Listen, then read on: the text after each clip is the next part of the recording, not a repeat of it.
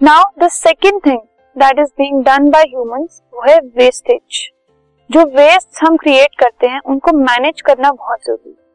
सो so, हम कैसे हम जो गार्बेज क्रिएट करते हैं जो प्रोड्यूस करते हैं उनको मैनेज कर सकते हैं? बहुत सारे ऐसे तरीके हैं जिनको अडॉप्ट करके हम मैनेज कर सकते हैं जो भी गार्बेज प्रोड्यूस हो रहा है। जो हाउस होल्ड वेस्ट है उसको गार्बेज कहा जाता है। और उनमें से कुछ जो है वो बायोडिग्रेडेबल होता है और कुछ नॉन बायोडिग्रेडेबल होता है। तो दोनों को ही हम ट्रीट कर सकते हैं और उससे जो इफेक्ट्स है उनको मिनिमाइज कर सकते हैं। गार्बेज से एयर का वाटर का सॉइल का पोल्यूशन होता है। सो so, अगर हम उनको अच्छे से डिस्पोज नहीं करेंगे तो ये पोल्यूशन बढ़ता जाएगा and it will create more problems for us तो कुछ तरीके जिससे हम गार्बेज को डिस्पोज कर सकते हैं इजीली और इफेक्टिवली वह landfill recycling production of biogas and manure preparation of compost incineration sewage treatment इनमें से कुछ हम डिटेल में अभी स्टडी करेंगे।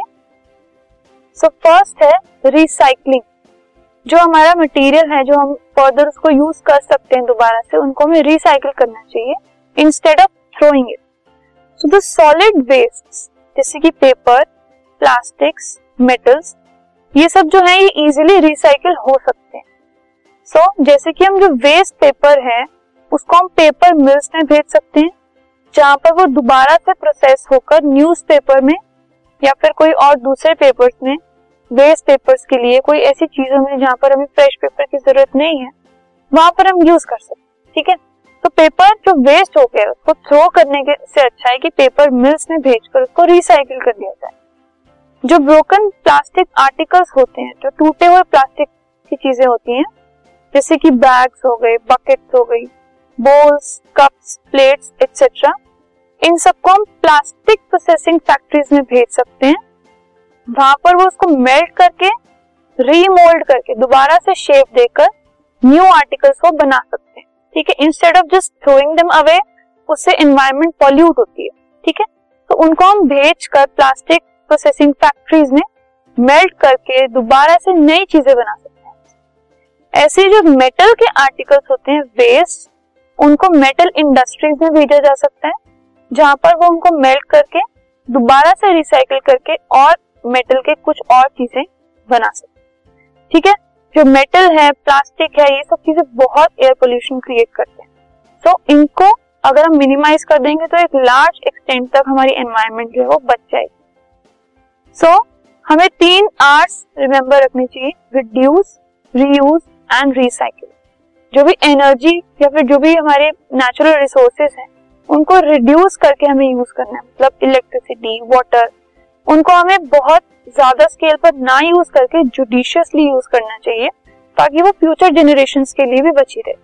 बार बार हमें रीयूज करनी चाहिए चीज़ें जो भी हम यूज़ कर सकते हैं दोबारा और रिसाइकिल करनी चाहिए।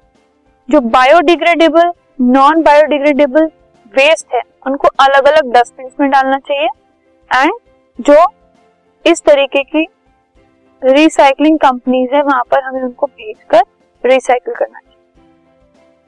Now next method is by preparation of compost हम कंपोस्ट भी बना सकते हैं मटेरियल्स का गार्बेज का, जो बायोडिग्रेडेबल वेस्ट होते हैं। जैसे कि leftover food fruit and vegetable peels potted plants के लीव्स इन सबको कंपोस्ट में हम कन्वर्ट कर सकते हैं कैसे? एक पिट जो ग्राउंड है, उसमें एक गड्ढा खोद के, उसमें ये सब कुछ अगर हमने डाल दिया तो थोड़ी देर के बाद वो डिकम्पोज होकर मैन्योर में बदल जाते हैं। ठीक है?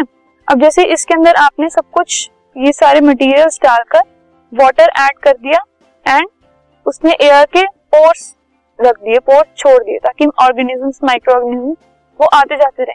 सो डिकम्पोज होकर ये मैन्योर में बन जाएगा और उसको हम फर्दर यूज़ कर सकते हैं। ठीक है? सो कंपोस्टिंग कैसे होती है? अगर हमने ये सब चीज़ें ली, कोई brown leave stew wood material कोई भी ऐसी छोटी छोटी लकड़ियाँ अगर टूटी हुई है जो हमें वेस्ट है हमारे लिए, और साथ में जो ग्रीन स्क्रैप्स होते हैं जो प्लांट के लेफ़्ट ओवर्स होते हैं टूटी हुई लीव्स होती हैं फ़ूड मटेरियल्स होते हैं सबको अगर हमने लिया तो वो एक कंप्लीटली बायोडिग्रेडेबल होते हैं और डिग्रेड होकर वो कॉम्पोस्ट फॉर्म कर लेते हैं। सो so, वो फर्टिलाइज़र या मैन्योर की तरह काम करते हैं सॉइल में तो ये सारे ऑर्गेनिक मटेरियल्स होते हैं। इनमें कुछ हार्म नहीं होता अगर हम इनको अपनी क्रॉप में या फ़ील्ड में यूज़ करें तो। ठीक है? बल्कि इनसे जो पॉल्यूशन है वो बिल्कुल कम हो जाता है। तो ऐसे हम इनको यूज़ कर सकते हैं इजीली नेक्स्ट इज़ इंसिनरेशन ना व्हाट इज़ इंसिनरेशन इंसिनरेशन का मतलब है रिड्यूसिंग टू एशेस मतलब बर्न करना किसी चीज़ को। तो अगर हम किसी भी सब्सटेंस को बहुत हाई टेम्परेचर पे थाउज़ेंड डिग्री सेल्सियस तक के टेम्परेचर पे हीट करेंगे तो वो बर्न हो जाएगा और इसको इंसिनरेशन कहा जाता है। इसको हम generally household waste chemical waste biological waste को डिस्ट्रॉय करने के लिए यूज़ करते हैं। जैसे कि जो हॉस्पिटल्स में होता है जनरली इंसिनरेशन जो है वो बहुत ज़्यादा बड़े वॉल्यूम की जो गार्बेज है उसको कम कर देता है। बहुत ड्रास्टिकली वो जो गार्बेज है वो रिड्यूस हो जाता है। दिस इज़ बिकॉज़ जब बहुत सारा गार्बेज है, उसको हम बर्न कर देंगे, जला देंगे तो वो बिल्कुल कम अमाउंट की एशेज में बच जाएगा, जिसको हम फर्दर लैंडफिल के थ्रू डिस्पोज कर सकते खत्म कर सकते हैं। ठीक है? जो इंसिनरेशन है, ये इंसिनरेटर में होती है। जनरली हम उसको ऐसे बर्न नहीं कर सकते उससे क्योंकि और भी एयर पोल्यूशन होता है। जो कि एक टाइप की फर्नेस होती है। जो भी वेस्ट है, हमें डिस्पोज करना होता है, वो उसके अंदर हम डालकर सिटी म्यूनिसिपैलिटी में देकर उसमें डालकर जो फर्नेस है, उसको बर्न कर देते हैं हाई टेम्परेचर पे इंसिनरेटर में और उससे जो क्या है, वो एशेज में कन्वर्ट हो जाता है। जो भी ऑर्गेनिक मटेरियल है, उसके अंदर वो कार्बन डाइऑक्साइड और वाटर वेपर के थ्रू वो वो सारा अलग हो जाता है। ठीक है, वो रिमूव हो जाता है। जो एश होती है, वो धीरे धीरे उसको हम सेपरेट कर सकते this is how an incinerator looks इस तरीके की एक फर्नेस होती है इंसिनरेटर की। नेक्स्ट जो फोर्थ मेथड है, वो है landfill what is a landfill the disposal of waste by putting it in low lying areas of ground and covering it with earth बहुत बड़े एक हम पिट खोद कर उसके अंदर अगर हम सारा कुछ डाल दें और उसको कवर कर दें अर्थ के साथ ही सैंड के साथ ही that is called a landfill अब इससे अर्बन एरियाज़ में बहुत सारा जो वेस्ट है उसको डंप किया जा सकता है और एक बहुत बड़ी लैंडफिल साइड भी इसमें बनाई जा सकती है।